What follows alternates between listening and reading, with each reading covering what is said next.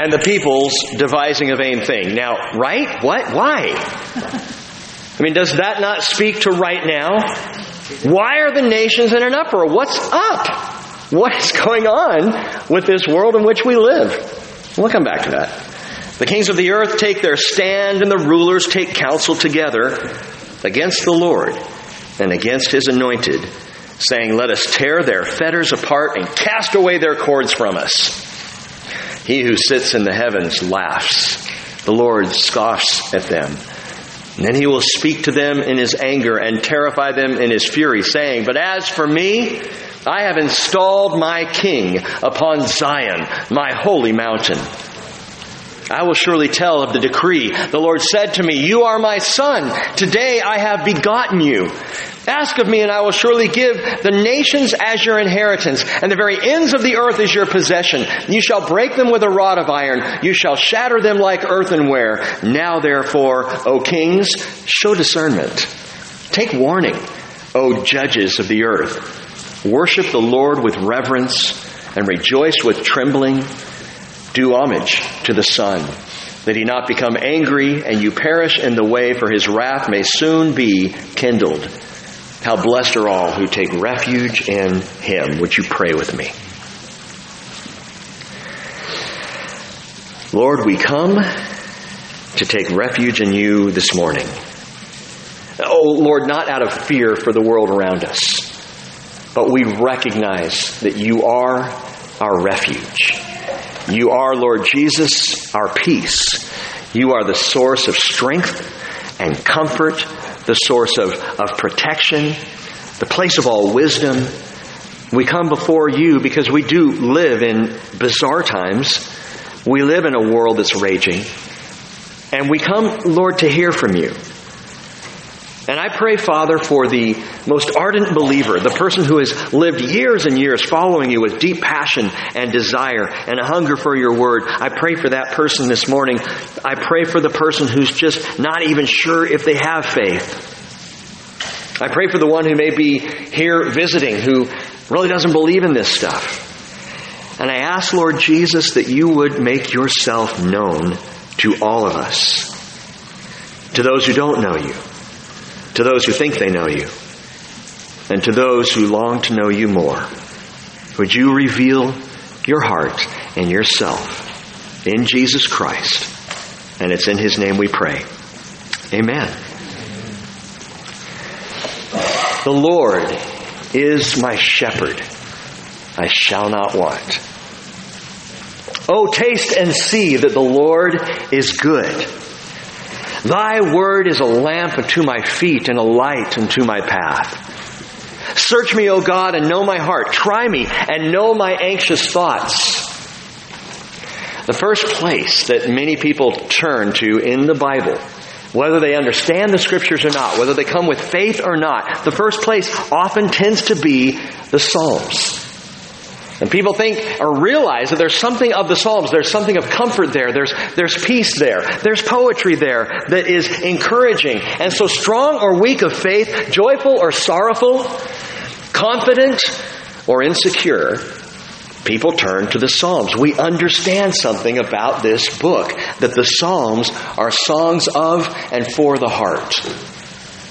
They really are personal. They get personal. We hear, as David writes in his many Psalms, we hear his struggles, we hear his doubts, we hear his anger, and we hear that from all the psalm writers, and there are many. 150 psalms that are organized together in, in five books. And if you look through your Bible, most of your Bibles have those books uh, set forth. You have book one, and then you see Psalm 1, and that runs all the way through Psalm 41.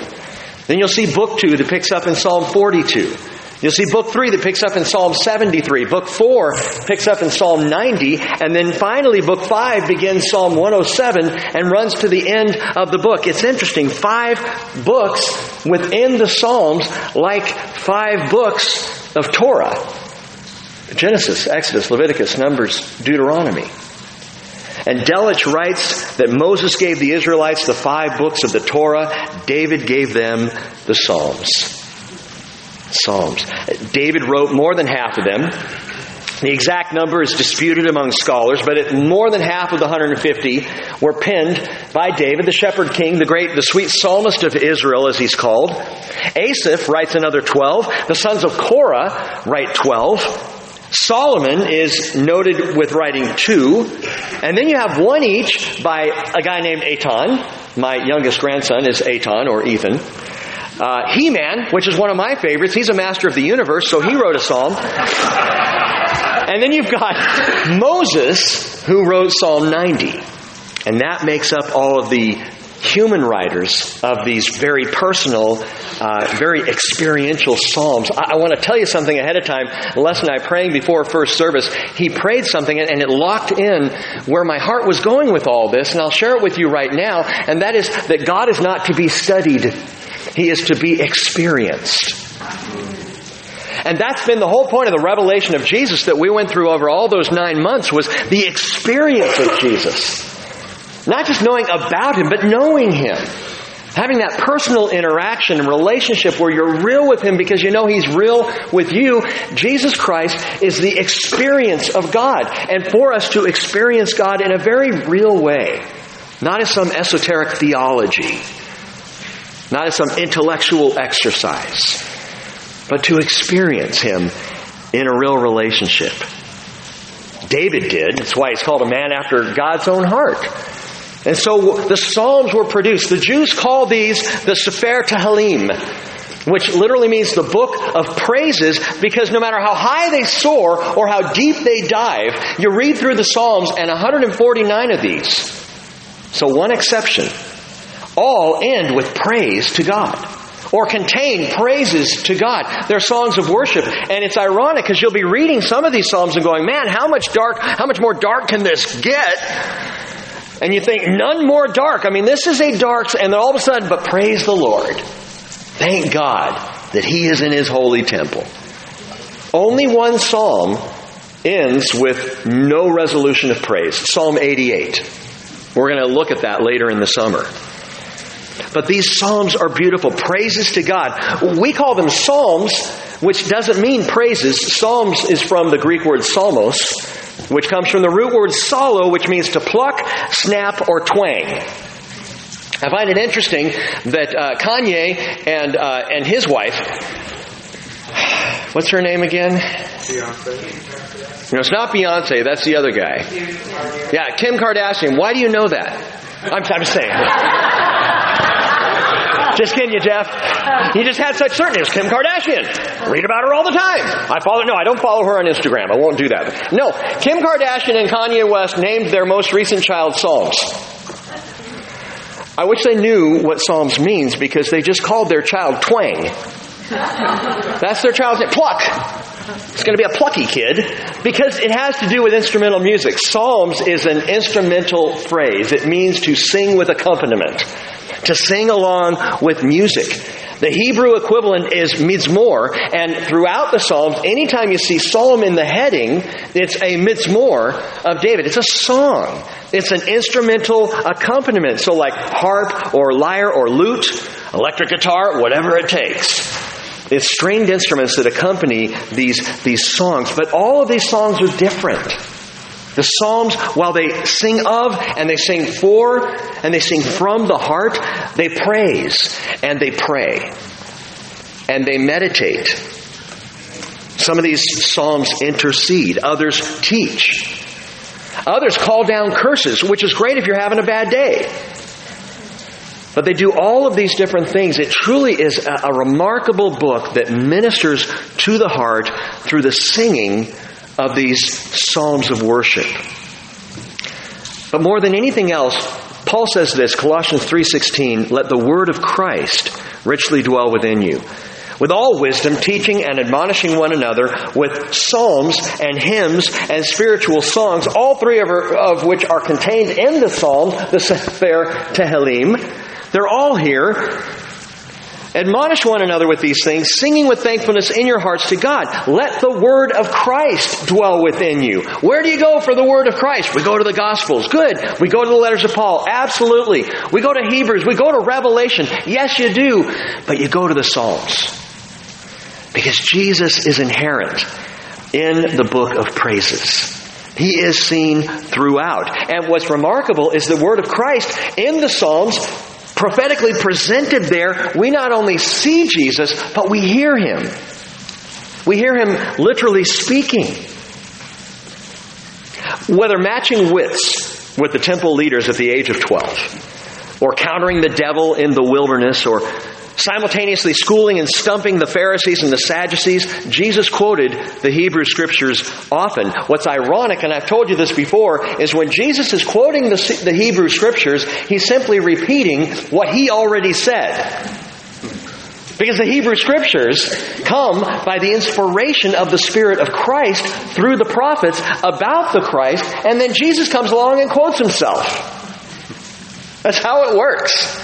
And he is present in all of this. The four most quoted books in the Hebrew scriptures by Jesus, if you want to note this, are Exodus, which he quotes seven times, and then Isaiah, which he quotes eight times, Deuteronomy, he quotes ten times in the New Testament, which makes that a highly significant book. And then finally, he quotes the Psalms more than any other 11 times in the New Testament, in the Gospels. The Psalms are the most quoted by Jesus. So let me explain to you what we're doing this morning and what we're doing this summer. We have 150 Psalms here. We're not going to get through them all. We will manage over the next 10 weeks between now and Labor Day, Lord willing, to perhaps cover about 20. Well, how do you decide which 20 Psalms to go through? We're going to look at the Savior Psalms. Specifically, Psalms that are spoken of or speak of Christ the Messiah. So these are Psalms. Now, a lot of the Psalms speak about Jesus. A lot of them indicate Jesus. You'll read the Psalms and say, wow, that just sounds like him. And in many cases, that's intentional. But the ones we're going to look at, you will either hear him directly speaking these words, or these words will directly speak about Jesus Christ without any, unequivocally. You'll read these and say, wow, that is Jesus. So you're going to hear sayings like the following. You're going to hear, He keeps all His bones. Not one of them is broken. Uh, Psalm 34 verse 20.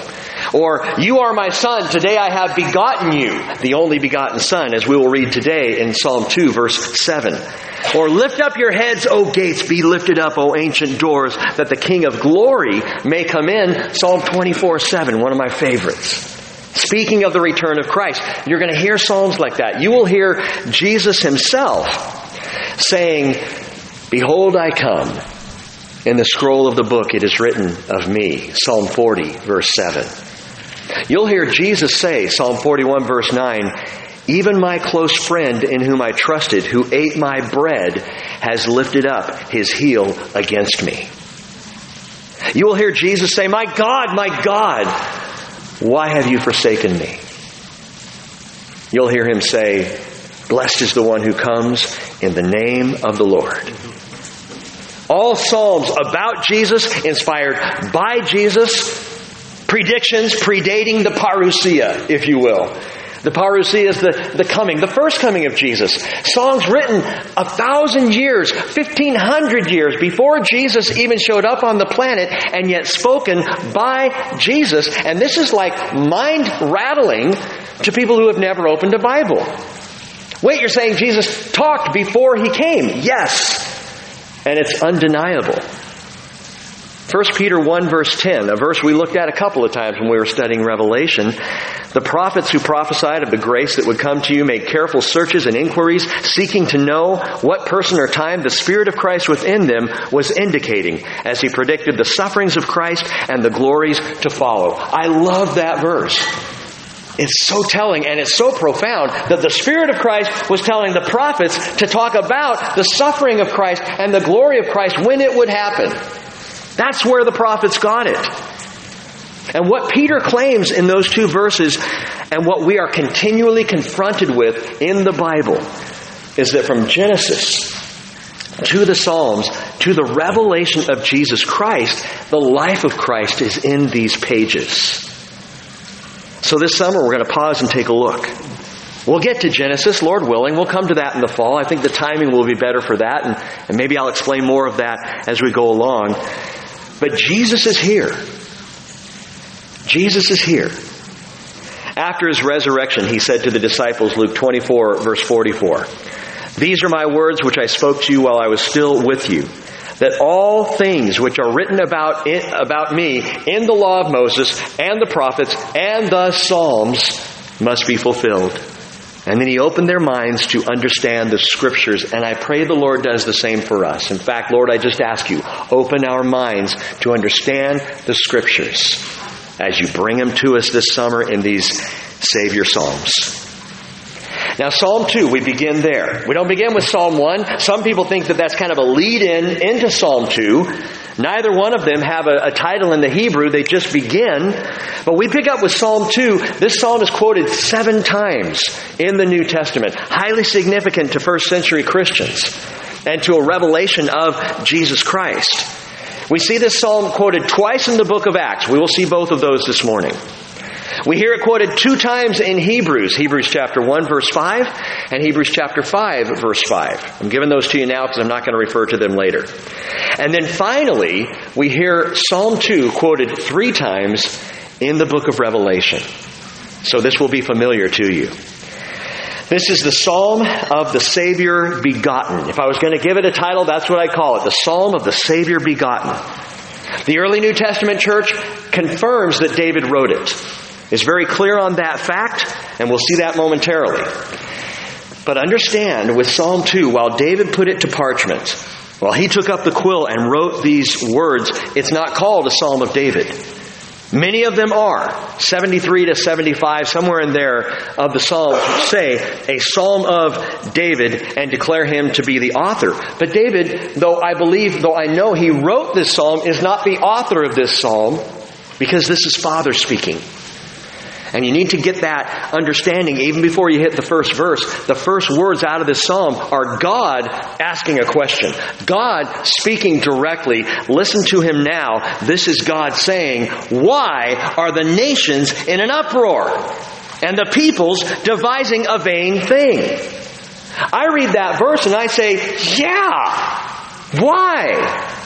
Look at the world in which we live. It's crazy.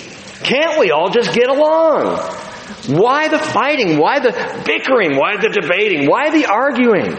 Why the constant going after each other? And we see this in social media, and we see it in the, in the U.S. government, and we see it between nations, the contentions. Jesus said it would be that way. He said, You will be hearing of wars and rumors of wars. See that you're not frightened. Those things must take place, but that is not yet the end. Matthew 26, verse 4. We should know, we should be aware that the end times, that the last days will be our days of great contention. Because the world is spinning in a rage. It is raging out of control. It is raging in an uproar. And what God asked 3,000 years ago has startling relevance today. Did I say relevance? It has that, but it has startling relevance as well. This is a relevant book to us and a revel- relevant comment. Why are the nations in an uproar? And you could have asked that question this morning. Pop open your news app and read up and go, what is going on? Why? I don't understand. And the peacenik would say, all we need is just to have peace. In fact, that's what people try to put on Israel all the time. Lay down your weapons. We're calling for peace. And in perhaps Benjamin Netanyahu's most famous statement, he said, if the Arabs put down their weapons today, there would be no more violence. If the Jews put down their weapons today, there would be no more Israel. And it's absolutely true. But even as we watch the contentions and the violence and the, the anger that continues in the Middle East, we see it throughout the world. The Lord asks the question, why are the nations in an uproar? Your Bible may say, why do the nations rage? That's a good translation too. The word is ragsu in the Hebrew. Why do the nations ragsu? And that word literally means to be in a rage or a tumult. But it's not just a raging against ourselves or a raging between nations or between peoples. This is a rage, as we discover, that is a result, a tumult, an uproar that's a result of plotting and muttering against another. And in this case, why do the nations rage? Because they are plotting and muttering against God Himself. Look at verse 2. The kings of the earth take their stand, and the rulers take counsel. That phrase, take counsel, is literally mutter murderously. So they're devising a way of killing, of fighting against.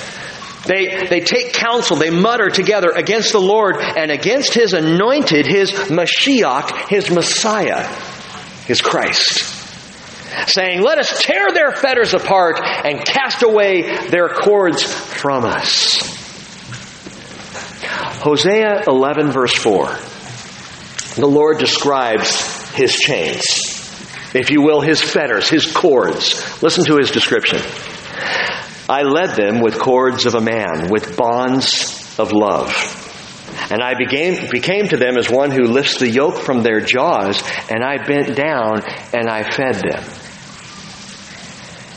You ever seen those kindergarten classes out for a, uh, you know a little field trip, and there's the teacher first, and then you got the kids all lined up, and they're all holding on to a little you know string or a cord of some kind. That's the idea. Can you imagine one of those kids? And if you've taught preschool or kindergarten, I'm sure you can. Imagine one of those kids letting go. Look at me! I'll let go of the cord. What he's talking about here is God has this loving, this loving cord, this loving way of leading forward, of drawing us into a better place that is concerning and careful and, and loving and feeding. And he's like, come on, come on, I, I got you. I'm drawing you in. We, on the other hand, or this world, are like a drowning man thrashing away. We've been thrown a life preserver with a rope tied to the ship that will pull us out of the thrashing seas. But the first thing we do is we grab a knife and we try to cut the rope. I don't want saving. I'll save myself. That's the stupidity of it. That's what the psalmist is drawing out here. That's what, that's what God is saying. They're saying, let's tear their fetters apart and cast away their cords. It makes no sense. But it's what the rebellious heart does. The rebellious heart says, I don't want any of this God. I don't want any Jesus. I don't need your saving. I can save myself as you're going down. It is utter foolishness. It's completely ridiculous. Now, a group of early believers, they recognized this psalm in an event that happened at what we might call the apex of drowning humanity. That moment in time when this rage against the very salvation of God came to a frothing head. Keep your finger in Psalm 2 and turn over to Acts chapter 4. Acts chapter 4. If you don't have a Bible, go get one off the back shelf.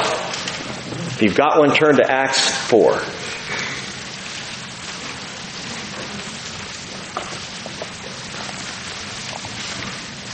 You see, while this rage is ongoing, and this uproar against God and against Jesus is continual. There was a moment in time where it reached its height more than any other time in history. And again, a little group of believers in the first century, they understood that. You see, Peter and John had been dragged before the Sanhedrin. That's the Jewish ruling council. Same exact ruling council that literally weeks before saw to the crucifixion of Jesus.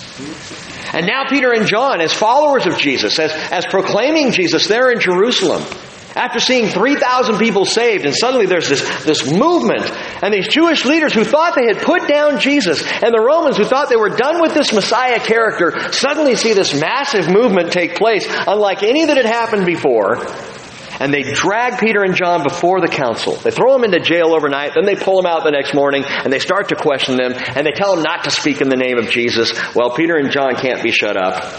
They're like, hey, judge for yourselves, whether it's right or not for you to talk about this. We can't help it. We have to talk about the things that we have seen and the things that we have heard. And do you remember this? The Jewish council looked at Peter and John and they recognized them. They were ordinary, unschooled fishermen but they recognize them as what? Anyone know?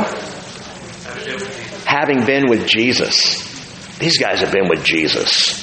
That's where this boldness, that's where this passion, that's where this confidence is coming from. Well, in verse 23 of Acts chapter 4, it says, When they had been released, they went to their own companions and reported all that the chief priests and the elders had said to them. And when they heard this, that is this little group of, of believers, they lifted their voices to God with one accord, and they said, I won't even make a joke about that being a Honda. We'll just let it go. With one accord, they said, O Lord, it is you who made the heaven and the earth and the sea and all that is in them, who by the Holy Spirit, through the mouth of our father David, your servant, said, Psalm 2. Why did the nations rage and the peoples divine devise futile things and the kings of the earth took their stand and the rulers were gathered together against the Lord and against his Christ, Christos, Mashiach, anointed one. For truly in this city there were gathered together against your holy servant Jesus, whom you anointed, both Herod and Pontius Pilate, along with the Gentiles and the peoples of Israel, to do whatever your hand and your purpose predestined to occur. And now, Lord, take note of their threats and grant that your bondservants may speak your word with all confidence while you extend your hand to heal and signs and wonders take place through the name of your holy servant Jesus. And when they had prayed, the place where they were shaken together, or where they gathered together, was shaken, and they were all filled with the Holy Spirit and began to speak the word of God with boldness, awesome, great. Do we have that kind of boldness today? And if not, why? What's missing here? In our comfortable churches that lacks the kind of boldness we see in them. I mean, they're praying, and what's great is uh, verse 29 Now, Lord, take note of their threats, they say, and surround us with a hedge of protection. Shut the doors, hide us, keep us safe. Oh, we're so frightened, oh Lord, please come to our aid. I think that's the kind of prayer you might hear today. They came after us, Lord, protect us from these things. They didn't want any protection. They said, grant that your bondservants may speak your word with all confidence. And when the place was shaken, they went out preaching with boldness. They went out talking about Jesus. They were all the more ready to go, on fire, passionate for the Lord. It doesn't come of political will. That's not what's going to get the church to stand up and, and preach Jesus. It doesn't come of groupthink that we all get on the same page, and it doesn't come out of buildings that can just be shaken. The boldness, the boldness that we need, it comes when the Spirit of God moves in a people to simply open their mouths and raise their voices rather than raging against the anointed Christ, preaching about the crucified Christ. As Paul said, we choose to preach only Jesus Christ and Him crucified. 1 Corinthians 2 verse 2. We know Jesus. We may not know anything else, but we know Jesus. And we talk about Jesus because the Spirit of Jesus has given us the passion and the boldness to do that. And I'm telling you this morning, if you lack the boldness to talk about Jesus, why don't you just ask Him for it? Oh, I don't know if I can do that. Well, you probably can't. But He can. He will give you the opportunity. He'll give you the passion. He'll give you the words. And the disconnect so often for Christians goes between knowing we should and, and, and actually doing it. The disconnect is simply saying, Lord, would you get me there? Lord, would you give me the opportunity? Lord, fill me with the understanding. Lord, bring your revelation. Lord, make me bold. Lord, take away my fear. Lord, help me to stand up in this culture that is going head to head with your truth? Lord, make me bold. Man, when people rage against the anointed Christ, you know what God does? He just shakes his head. Look at verse 4. Back in Psalms 2, verse 4. He who sits in the heavens laughs. The Lord scoffs at them. You ever wonder what that means? I've told you before, this is not a laughter of pleasure or spitefulness. He's like, you know, that's not it. This is a laughter of incredulity. He is laughing out of the ridicule of the ridiculous. He's looking at a people who are flailing against him, whether in lifestyle or in actual word and deed, and he's saying, this, this is nuts. this doesn't make any sense. God is not amused, he's bemused by what he sees going on. As if the Lord is saying, You're telling me that you're going to bite the nail scarred hands that feed you? Really? You're going to deny the thorn pierced brow that would plead for you? Snub the very blood that was shed for you? You're going to, you're going to try and cast that off? really? And so the Lord laughs. Kidner says, it becomes very plain that the only laughing matter is the arrogance itself, not the suffering it will cost before it all ends. And so God laughs in astonished laughter, which quickly turns to holy anger, verse 5. Then he will speak to them in his anger and terrify them in his fury, saying, But as for me, I have installed my king upon Zion, my holy mountain. Zion. The installation of the king. Zion speaks of that holy mountain, truly, Jerusalem. Psalm 48 verse 1, great is the Lord, greatly to be praised. In the city of our God is His holy mountain, beautiful in elevation. The joy of the whole earth is Mount Zion in the far north, city of the great King. Beautiful in elevation, 2,550 feet above sea level is Jerusalem. It is up higher. When we go to Jerusalem, remember, we always go up to Jerusalem. And to actually be there and to go up to Jerusalem, you hear your ears popping. And you realize the air is a bit thinner because you are up so high. It is beautiful in elevation. And Psalm 50 verse 2 says, Out of Zion, the perfection of beauty, God has shone forth. God loves Zion. He loves Jerusalem. Some of us were talking in between services about President Trump and one of the comments made was, man, you know, you know God has to choose the presidents when you look at President Trump. I mean, it's just, eh, he says he, who he is, you know, what he does, the things he says.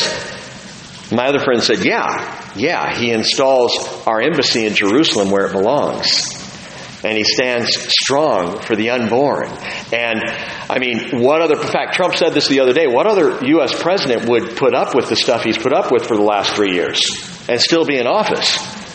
So, whatever you think of him, there's some wherewithal there that's pretty amazing. And he recognizes this that Jerusalem is where it's at.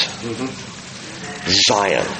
Beautiful in elevation, and God shines forth from Zion. And he says there, on Zion, I have installed my king. That word installed is interesting. Nasakti in the Hebrew, and it literally means to pour out.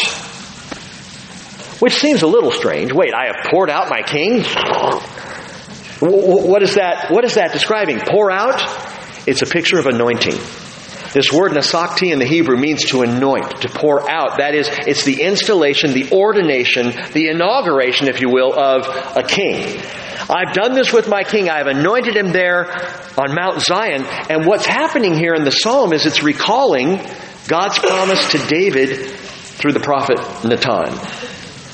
This happens in 2 Samuel chapter 7. Just listen to this. He says, When your days are complete and you lie down with your fathers, God says to David, I will raise up your descendant after you, who will come forth from you, and I will establish his kingdom.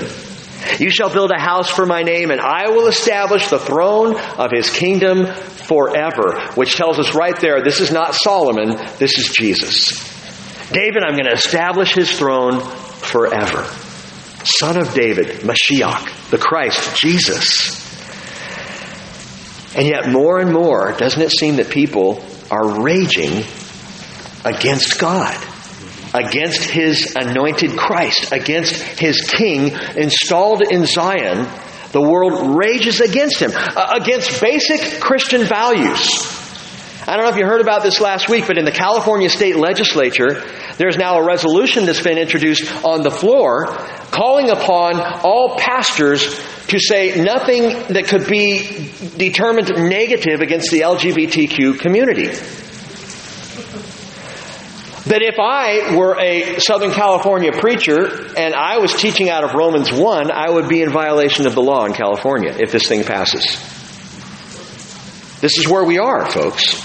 We've already talked about this, fact, in, in, years past, talked about laws passed in Canada and some pastors in Canada simply preaching what the Bible says in Leviticus or Romans or 1 Corinthians or other places that are very clear about what is sin and what is not and, and, and how God views all these things. And by simply reading those things, we've seen pastors in Canada go to prison. Welcome to the United States of America. Because it's here. And we're seeing all over the world this anti-Christian it's like Christians are the idiots. Christians are the outcasts. Christians are the, all those poor, pathetic. What? Why do the nations rage? Because they're raging against Christ. It's not you. Jesus says if they hated you, they hated me before they hated you. The only reason why they hate you is they hate me. And it's a rage against this established king. Let me just remind you of something, brothers and sisters. When all this is going on, when you find yourself a little bit dismayed or discouraged, we have a king. We have a king. He's already been installed. He's already been anointed.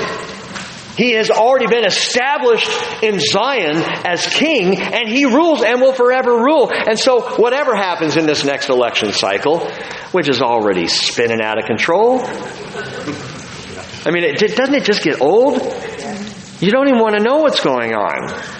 The debates and the tweets and the someone's going to get elected and yeah, who's it going to be and you know and all. We have a king. We have a king. I'm not saying don't vote. I'm not saying don't be involved. I'm saying don't be dismayed. Don't worry. Don't freak out. I'll tell you one thing whoever is installed as the President of the United States next year is going to be the person God has determined. That doesn't mean don't vote. That just means vote, but don't be dismayed. And trust God. And believe that we have a king. In fact, the Bible tells us in Revelation 19:16, remember this, on his robe and on his thigh are a name he has written, King of Kings and Lord of Lords. He's already installed. And this installation, this anointing of the king upon Zion, my holy mountain, verse 6, is not a future thing. It is past tense. It has already happened. He is already the king. Question is, do you follow him? Verse 7, suddenly we hear Jesus speaking. Okay, he's responding. As the Father says, I have installed my king upon Zion, my holy mountain. Jesus responds, I will surely tell of the decree of the Lord. He said to me, You are my son. Today I have begotten you. Now, literally, technically, it, it should read, I will surely tell of the decree the Lord said to me, You are my son. Now, that's not very different, but it's a little more emphatic. Here's the decree, Jesus says. God said to me, Today you are my son. I have begotten you. Jesus speaking. This is way too big to be David speaking the installed king, the son of the living God. This is the only begotten son of God, Jesus Christ. Now note this, today I have begotten you. This is one of the most important verses to understand in all scripture. So don't miss this. I have begotten you. The word begotten in the Hebrew can mean beget. It can mean to give birth to. We see that word, we see the word used a lot when so and so begat so and so begat so and so. It's the same root word that we see here, begotten. But it also means to bring forth. Today you are my son. Today I have brought you forth. Keep that in mind. Because in an obvious swipe at Christianity and Judaism both, the Quran says God is not begotten, nor does he beget. It's a blasphemous phrase because it denies so much in one simple sentence. God is not begotten, nor does he beget. It's inscrawled uh, in, he, in uh, Arabic atop the dome of the rock. God is not begotten, nor does he beget. Well, if God does not beget, explain to me how we got here this morning. If God does not beget, explain to me how you live, how you are alive, how you came into being in the first place. You see, the Quran denies creation. God does not beget. Well, then, how did we get here? Genesis 2 7 tells us the Lord God formed man of the dust of ground and breathed into his nostrils the breath of life, and man became a living being. How? Begotten of God. God begets life. God brings forth life. And he didn't just do it with Adam and then with Eve. Eh, he kept doing it. He never stopped doing it. Psalm 139:13, you formed me in my inward parts. You wove me in my mother's womb. I will give thanks to you, for I am fearfully and wonderfully made. Wonderful are your works, and my soul knows it very well. God brings forth life. And yet in 2018, Planned Parenthood performed 332,757 abortions just in 2018.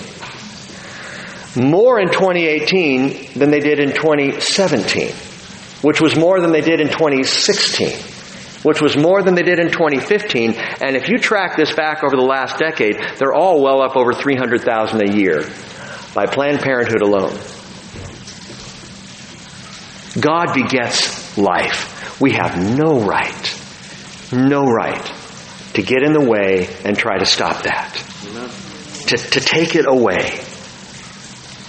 The life versus abortion debate. And I know I've mentioned this before, but we've got to understand this is not a political debate. I don't care if you're Democrat or Independent or Republican or Green Party. I don't care if you're a socialist nut. It doesn't make any difference. This is not a political issue. This is a personal issue. This is a life issue. God begets life. It's not about your opinion or your pers- personal rights. It's about what He does. And the Bible is absolutely clear. We exist because God begets life. Well, the Quran doesn't get that. God does not beget. Yes, He does. The Quran also forsakes Christ not only forgets creation, it forsakes Christ, saying God is not begotten. And the idea there was Muhammad writing against this idea of the begottenness of Christ, that Christ is God. God is not begotten. Well, Psalm 89 27 says, I shall make him my firstborn, the highest of the kings of the earth. My firstborn. And the indication throughout the Hebrew scriptures that Messiah would be born into the world is clear. And then along comes Jesus. Let me just read this to you. It may be familiar. I know it's not Christmas time, but you got to hear this. Luke chapter 1, where the angel comes, Gabriel comes to Mary. And he says to her, Do not be afraid, Mary, for you have found favor with God. Luke 1, verse 30. And behold, you will conceive in your womb and bear a son and you shall name him Jesus. He will be great and will be called the Son of the Most High. And the Lord God will give him the throne of his father David. He will reign over the house of Jacob forever, and his kingdom will have no end. Well, Mary said to the angel, How can this be, since I am a virgin? And the angel answered and said to her, The Holy Spirit will come upon you, and the power of the Most High will overshadow you, and for that reason the Holy Child shall be called the Son of God. Let me just ask you a question. When did life begin for Jesus? See, part of the whole abortion debate circles around that. When does life really begin? I believe life begins at conception. Others say, no, no, it begins later. It begins when the baby takes first breath, or it begins when the heartbeat is actually heard. It begins all these other times. The problem with all the other guesses is they're guesses and they're not based on anything. When did the life begin for Jesus? Now, you might say, well, he, he always existed, right, Rick? Because he's God, so it's a trick question. I understand that. When did human life begin for Jesus Christ? It tells us the Holy Spirit implanted this seed, the holy seed, in Mary at that moment, which is parallel, brothers and sisters, to the moment of conception. Jesus is the example. Life beginning right then, right there. Now, for you Bible scholars, listen, Holy Child Because he speaks further. He says, For that reason, the Holy Child shall be called the Son of God. That phrase, Holy Child, is very significant. In the Greek, it's hagion, which means holy. Hagion, genomenon. Genomenon means seed. The holy seed. This is referring all the way back. So the angel speaking to Mary, referring all the way back to the story in creation at the fall. Genesis, Genesis, chapter 3 verse 15, I'll put enmity between you and the woman, between your seed and her seed. The Hagion Genomenon, the holy seed. Her seed. He shall bruise you on the head, and you shall bruise, him on the heel. And we looked at that verse recently. It's called the Proto-Evangelium, first gospel. First time there's a hint of a holy seed coming into the world that's going to destroy the devil is spoken in Genesis 3.15. And so from Genesis to the Psalms to the Gospel to the revelation of Jesus Christ, Jesus is revealed. There are 66 books in the Bible. One revelation. The revelation of Jesus. And so what the Quran does, again, in this whole idea that God is not begotten, nor does he beget. Well, we're told here, today you are my son, today I have begotten you, Psalm 2 7. So clearly, the Quran misses it on the point of creation, misses it on the point of Christ Jesus himself. But finally, and get this because a lot of believers miss this one too. The Quran fails to comprehend Psalm 2 to comprehend, to even understand. Now, let me explain this. So stay with me. We just read that Jesus came into the world by the power of the Holy Spirit overshadowing Mary. Okay? Understand that. But something that Muhammad and other false teachers try to ignore when they deny that virgin birth of Jesus, when they say God is not begotten, what they fail to comprehend is that his begottenness that is, the day that Jesus was officially brought forth as Son of God did not happen in a manger in, Jeru- in Bethlehem. It happened in a tomb in Jerusalem. Do you understand what I'm saying? The begottenness of Jesus was not his birth. The begottenness of Jesus was and is in his resurrection. How do you know? Romans chapter 1 verse 4. He was declared the Son of God with power by the resurrection from the dead, according to the Spirit of holiness, Jesus Christ our Lord. And turn in your Bibles quickly over to Acts chapter 4. Acts chapter 4. No, I'm sorry, Acts 13. Skip 4.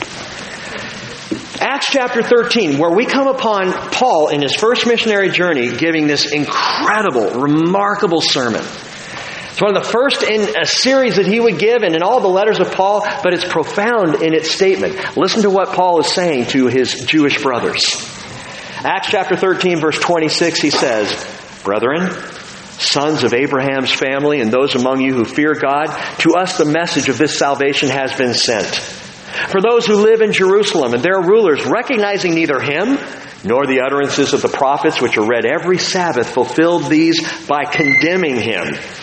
And though they found no ground for putting him to death, they asked Pilate that he might be executed.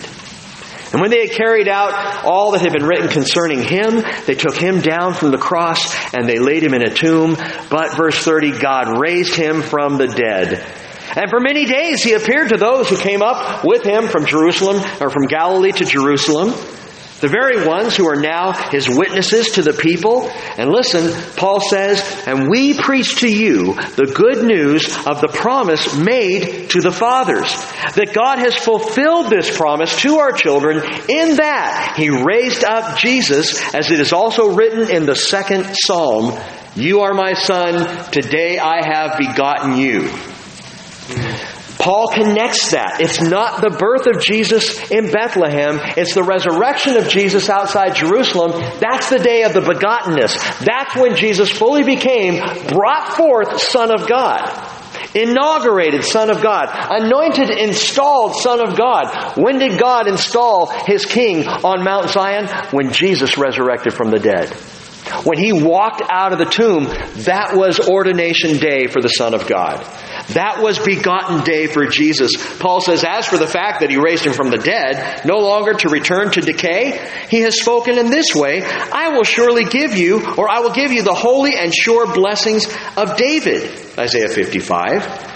Therefore, he also says in another psalm, you will not undergo, or you will not allow your Holy One to undergo decay. Psalm 16. We're going to cover that on Wednesday night. For David, after he had served that, the purpose of God in his own generation, fell asleep and was laid among his fathers and underwent decay. But he whom God raised did not undergo decay. David's tomb is in Jerusalem to this day. David is a mess in his tomb. Decayed, rotten, but Jesus never underwent decay. He came out of the tomb, the only begotten Son of God. Understand that, because a lot of believers continue to miss this, that the resurrection is the begottenness of Christ. It's not that somehow he was born and came into existence. No, he was pre-existent. We know that. But it was the inauguration, the installation of the King. The Savior's crowning moment was when he was brought forth, installed, and anointed King of Kings. And he is today. And he has been for 2,000 years. And one of the things that allows Christians to walk with our heads held high in confidence and boldness in this world is our King is already installed. Now, yes, it's true, he has yet to come to rule and reign here. But we have a king and we know our king and we trust him. Back in Psalm 2 verse 8, as for me, father says to son, to installed king, as for me, I will surely give the nations as your inheritance and the very ends of the earth as your possession. When did Jesus hear that? On the day of begottenness. Jesus knew the promise of the Father. Now, what's interesting is the devil comes along and he says, You know, if you would just fall down and worship me, I'll give you all the kingdoms of the world. Matthew chapter 4, read the story. He took Jesus up on the high mountain. He said, Look at this. All the kingdoms, they're mine. I'll give them to you. If you will just worship me. And Jesus dismisses him outright. Go, Satan. For it is written, You shall worship the Lord your God and serve him only. We looked at this recently. How can the devil offer such a thing? All the kingdoms of the world. Because they belong to him. Because he is the ruler of this world. He is the God of this world, the New Testament tells us. He's the one who has usurped authority. And so all the kingdoms of the world, commandeered by evil, are here offered by the devil to Jesus in that temptation as a fast track to domination. You can be king right now. The devil's familiar with all the king talk, familiar with the Old Testament scriptures, knows that Messiah is supposed to be king. I'll make you king right now over the whole world. Just worship me and we'll work a deal here and you can then start your ruling. Jesus knew better.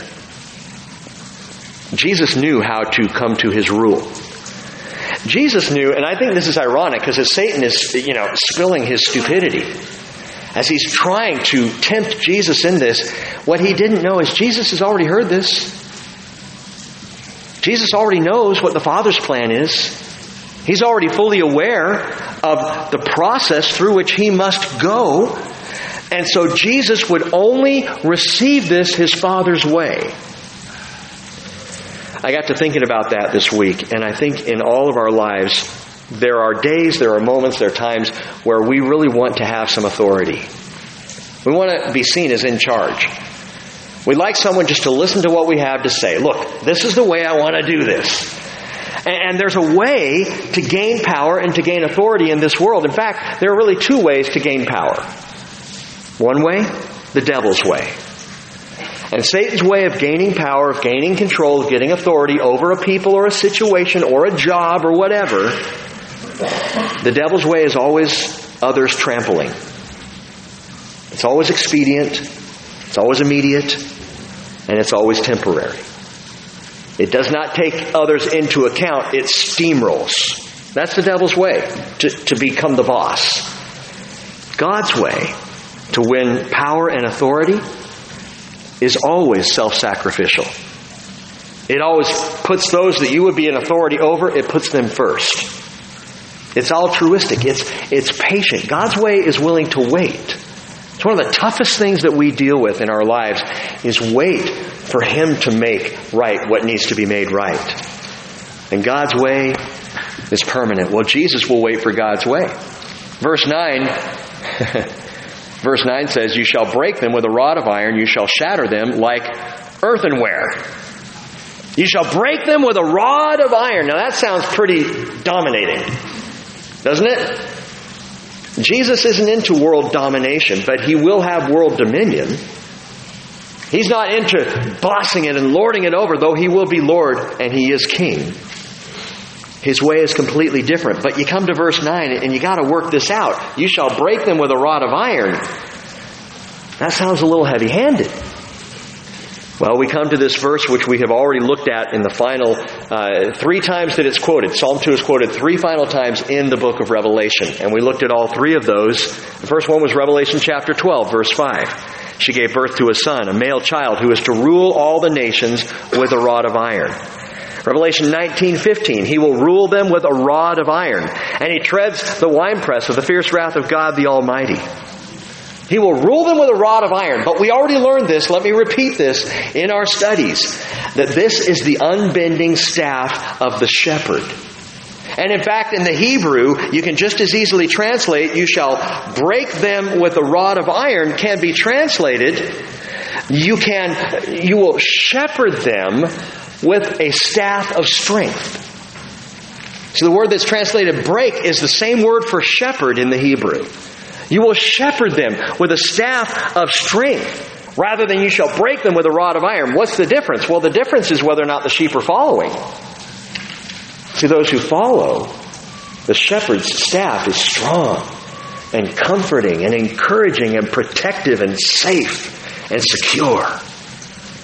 Those sheep who would go head to head with the shepherd, they're going to get shattered. They're going to get their heads knocked. You shall shepherd them with a staff of strength. Bible students, the word for rod, note this, is very interesting. When he says you shall break them with a rod of iron, the word is shabet.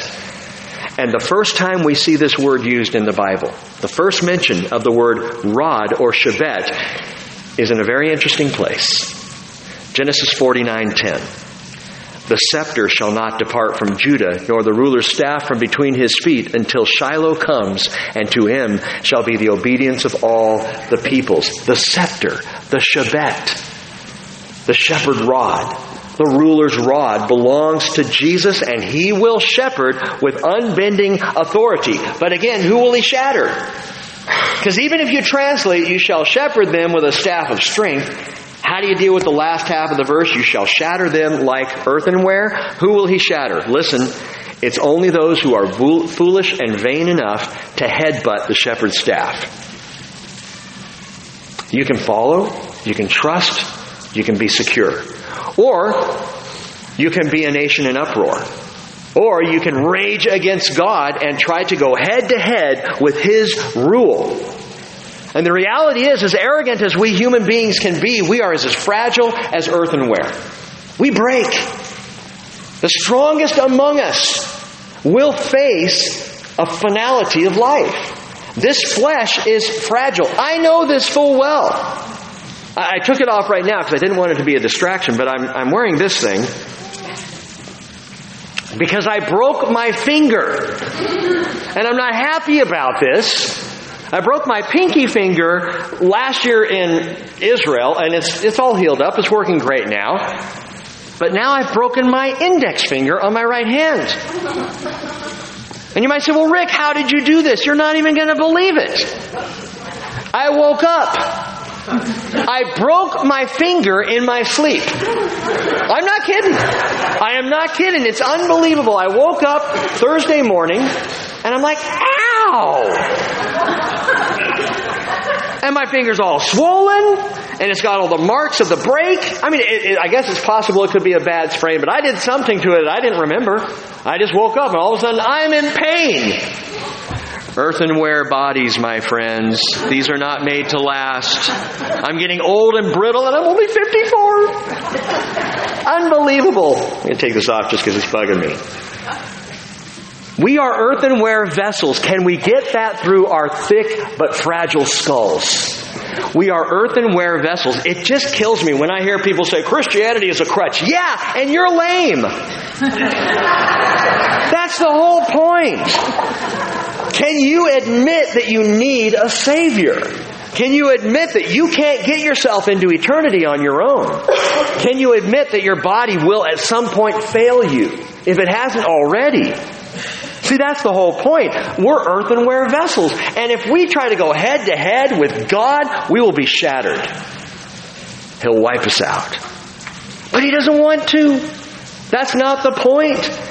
He stands there with the shepherd's staff, not to attack, but to lead and to love and to gentle us into our eternal home with Him. The earthenware must put on the eternal. Paul put it this way, 1 Corinthians 15 53, this mortal must put on immortality.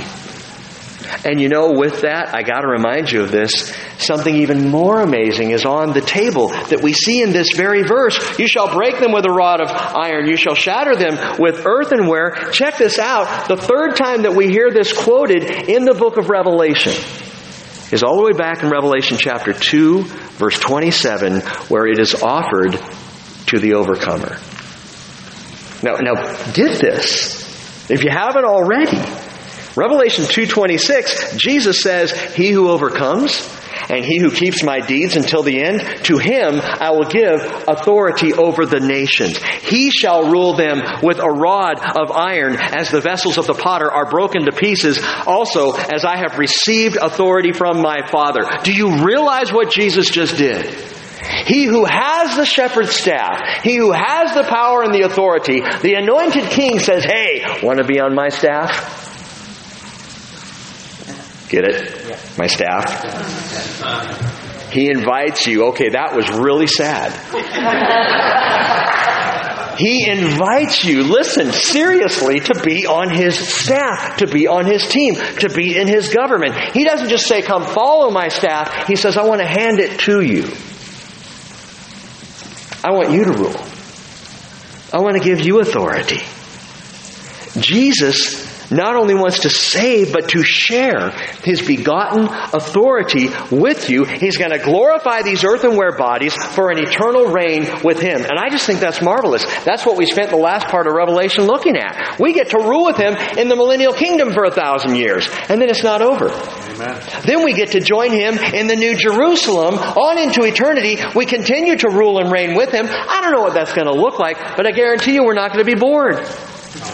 We're going to walk with him. And so Psalm 2 verse 9 is a promise not only to Jesus, but through Jesus to you if you'll just follow him. Wow. And what do we do with all this? Let me close with the last three verses here. Verse 10. Now therefore, O kings, show discernment. Take warning, O judges of the earth. You might say, be wise and be warned. Be wise and be warned, O kings, O leaders. That word judges there is also translated leaders of the earth. I read that and I was reminded Proverbs 21 verse 1 says the king's heart is like channels of water in the hands of the Lord. He turns it wherever he wishes. We just saw my big fat Greek wedding the other night again. Love that movie. And the scene where, you know, the wife says, the man is the head, but the wife is, she is the neck. And the neck can turn the head anywhere she wants, right? You've heard that.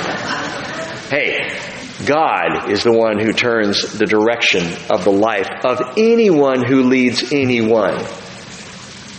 Proverbs 21 verse 2 says, Every man's way is right in his own eyes, but the Lord weighs the hearts. And so this idea of anyone in authority, oh kings, oh judges, oh leaders, man, be wise, be warned. If you would lead anyone, and you would lead anyone well? This is a word here to prime ministers and presidents and parents, husbands and wives and bosses and teachers and youth workers and friends. anyone that you, every one of you will lead someone. Every one of you already does. Whether you're leading a friend or you're leading a child or you're leading someone in a class or at work, everyone leads someone. Hey, if you would lead well, be wise, be warned. How? What do we do? Verse 11. Worship the Lord with reverence and rejoice with trembling. That is such a powerful word. Rejoice with trembling. Worship with reverence. It's not either or. It's both and. It's one of those marvelous pairings in the Bible, kind of like grace and truth. Like we don't deny the one for the other. Too much truth and you're hard headed. Too much grace and you have no foundation. Well, in this case, rejoice, worship, praise with trembling, with reverence. Again, not either or. We need both. Rejoicing without trembling, that's what the world does. Rejoicing without trembling produces vain, meaningless, empty headed frivolity. Party D, let's go on, let's have, yeah, it's fun time. We're going out tonight, we're just gonna have fun. Just gonna have fun, you know, girls gotta have fun. I know that's an 80s throwback. I just heard it the other night with Naomi. Girls just want to have fun. Let's go out. Let's have fun. Let's have a good time. And it's meaningless. Still got to wake up and go to work. Still, still got to deal with life. Oh, but we just got to have fun. Great. The fun's going to get out. It's going to run out. Rejoice with trembling. Worship. So even the direction of the rejoicing and the worship, it's Godward. But, but do it with trembling. See, Jesus said this is the state of the world before my coming. Matthew 24, 37. In those days, uh, it'll be just like the days of Noah. In those days before the flood, they were eating and drinking and marrying and giving in marriage until the day that Noah came and, and entered the ark. And they did not understand until the flood came and took them all away. And so will the coming of the Son of Man be. What is he saying? He's saying people are going to be engaged in empty headed rejoicing with no trembling, no sense, no profound holy fear, just rejoicing. It's no good. But on the other hand, trembling without rejoicing develops dark, grumpy, self involved, religious anxiety. Don't rejoice, just tremble. Trembling before the Lord. Sometimes our churches we see that. It's like, man, lighten up. Praise the Lord, worship, rejoice with trembling. You need both. Proverbs 28:14 says how blessed is the man who fears always, but he who hardens his heart will fall into calamity. So you don't just fear because if you only fear, if you only tremble, you're just going to get hard and anxious. But if you only rejoice and party, you have no substance to your rejoicing. No, we do both. We fear God with trembling. We rejoice with great joy in the Lord. And verse 12 says, kiss the Son. What? What? No, my, my verse says, do homage to the Son. That sounds better. No, it's kiss the Son. The word is specifically nasaku in Hebrew. Nasaku. Sounds like kiss. Nasaku. Kiss the Son. But it's a reverent kiss. It's a kissing of the hand as a vassal kissing the hand of a sovereign as a, a servant kissing the hand of a master, or even the word is used like a puppy licking the hand of its master. You kiss the son that he not become angry and you perish in the way, for his wrath may soon be kindled. Now, stick with me a moment longer here. I don't like the sound of an angry God. A lot of people don't. A lot of people want to dismiss the Old Testament God and just look at Jesus. And you all understand there's no difference. There's no such thing as the Old Testament God and the New Testament God. There's just God. Just Jesus Christ. The full representation of the Father. And so when we see God angry, I gotta ask you this question. Does he not have the right?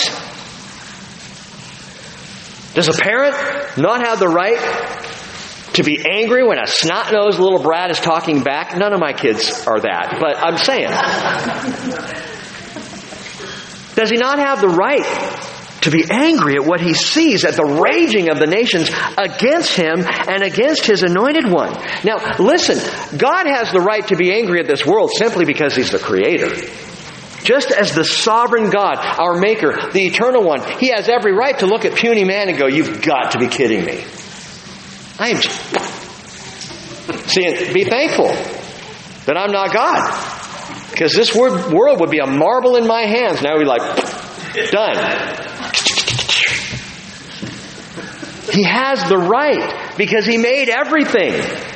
He could bump us off if He wants to. He could end it now. He has the right to be angry. More than any other being who ever existed, God has the right to be angry with this world. But you know what He did? He gave up all His rights. He came from heaven to earth. He went from earth to the cross. He gave up every last personal right that you might be saved, that I might be saved. He took the raging sin of the world on his back at the cross. And now I ask you the question does he have the right to be angry?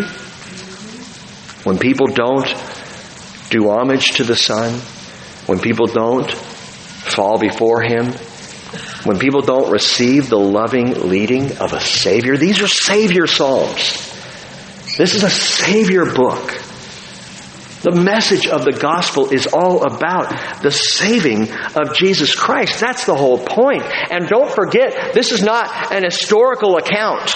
When we read Psalm 2, this is not an historical account, it's a prehistorical prophecy that David penned a thousand years before Jesus came, before Jesus was begotten, brought forth as the Son of God by his resurrection, proving once and for all that God so loved the world that he gave his only begotten Son, that whoever believes in him shall not perish, but have everlasting life. And so the psalm beautifully ends How blessed are all who take refuge in him. Kidner puts it this way, and I think it's a beautiful quote. He says, There is no refuge from him, only in him. There is no refuge from him. There is only refuge in him. And so Psalm 11 says, Let all who take refuge in you be glad. Let them ever sing for joy. And may you shelter them, that those who love your name may exult in you. I don't know about you all, but this summer, I could use a little rest. I'll tell you how this all came about. I was looking at Genesis. I was thinking about Genesis. I was ready to go with Genesis, actually. And I know several of you went out and bought new Bibles just to start Genesis. Way to go. You're going to have to wait two more months. Because as I, as I studied, and, and most of the first teaching for Genesis, it's done. It's like sitting there on my computer, but I'm looking at it and I'm, and I'm praying about it. I'm thinking, I, I just don't, and I, to be completely honest with you all, I said, Lord, I don't know, I don't know if I've got the heart to go into Genesis right now. Not sure. See, we came out of Revelation, and that was, that was mind blowing. It didn't even have to be for you, but for me, See, what we talked about on Sundays and on Wednesdays in, in, here and how we got into the revelation and, and how awesome and overwhelming. Man, all, that's all I did. I ate, drank, and slept revelation for nine months. And I was in my office and, and staff probably thought I was nuts. I don't know if you guys could hear me in there. Whoa! No way! I didn't see that before. Oh Lord, should I talk about this? Wow, and I'm just talking to myself, crazy Pastor Rick.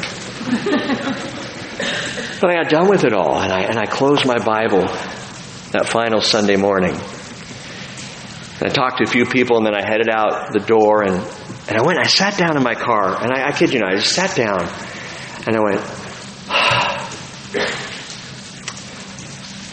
and I just took a moment. I said, Lord, yeah, it's just you and me again here in the car.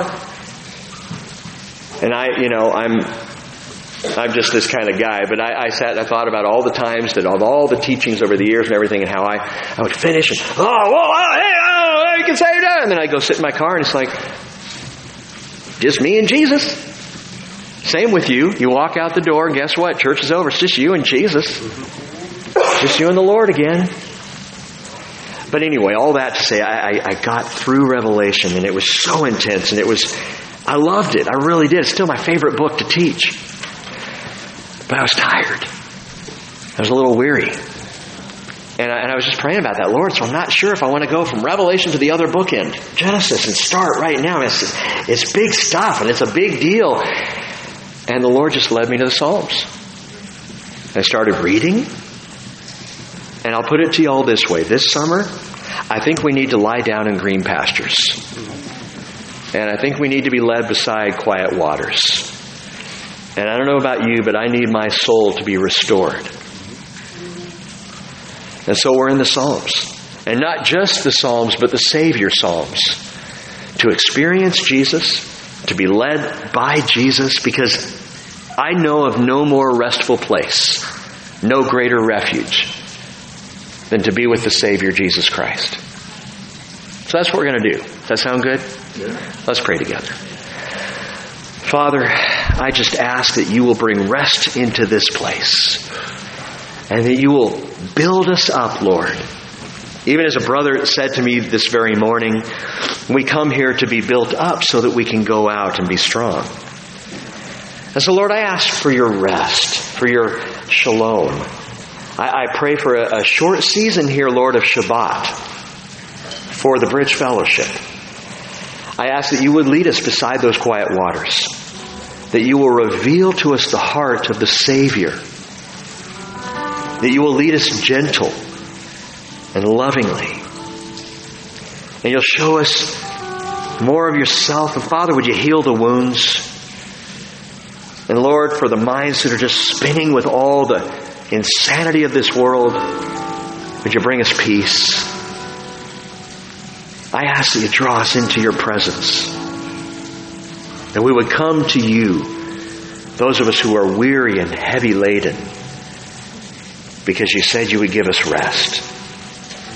Lord, may we take your yoke upon us, for you are meek and gentle of heart. And Lord, right now, I pray by your Holy Spirit you would pour out peace over this fellowship.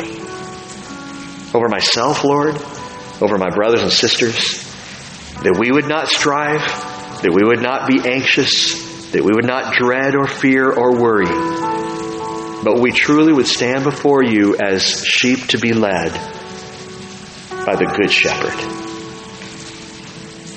Thank you, Lord, for loving us so much. And thank you for a message that reminds us that you established Jesus to be our Savior. In Jesus' name, amen. I don't know if He is your Savior. I, I know for many of you He is, but for some, maybe not. Maybe you still think you're your Savior. Boy, I hope He changes your mind. Because you're not going to get yourself out of this life without Him. And He loves you so much. God absolutely loves you. That's why He spoke the second psalm. It's why he came in the person of Jesus, and it's why he died before he was raised begotten, before he was installed king. He offered the sacrifice. And that's for you and for me, and anyone who trusts the name of Jesus.